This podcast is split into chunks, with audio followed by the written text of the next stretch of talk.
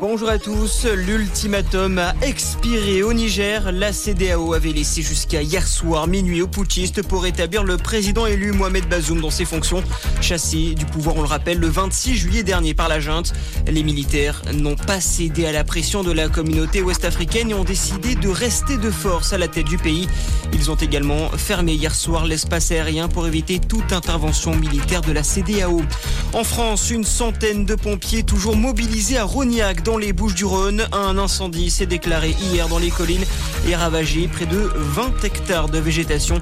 Il est désormais maîtrisé, mais les soldats du feu restent sur place pour éviter une nouvelle propagation des flammes à cause du Mistral. Les Bouches-du-Rhône, justement, euh, qui restent aujourd'hui en alerte rouge au feu de forêt. Le risque d'incendie est très élevé dans le département, compte tenu, on l'a dit, des fortes rafales de vent et de la chaleur.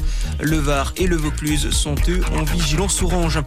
Deux enquêtes ouvertes par le parquet de Limoges après la mort de deux jeunes samedi soir, l'une pour refus d'obtempérer aggravé par la mise en danger délibérée, l'autre pour homicide involontaire.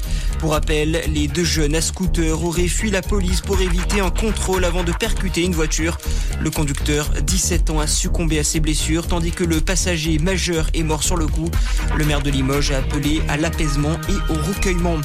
Encore des difficultés sur les routes aujourd'hui. Bison futé, voie rouge dans le sens des départs en Auvergne-Rhône-Alpes, orange partout ailleurs. En revanche, la circulation sera fluide du côté des retours. La journée est classée verte. Et puis, le film Barbie de Greta Gerwig dépasse le milliard de dollars de recettes au box-office. C'est une première pour un film réalisé par une femme. Ce long métrage était l'un des blockbusters les plus attendus de l'année. Une bonne nouvelle aussi pour l'industrie du cinéma, longtemps plombée par la mondiale de Covid.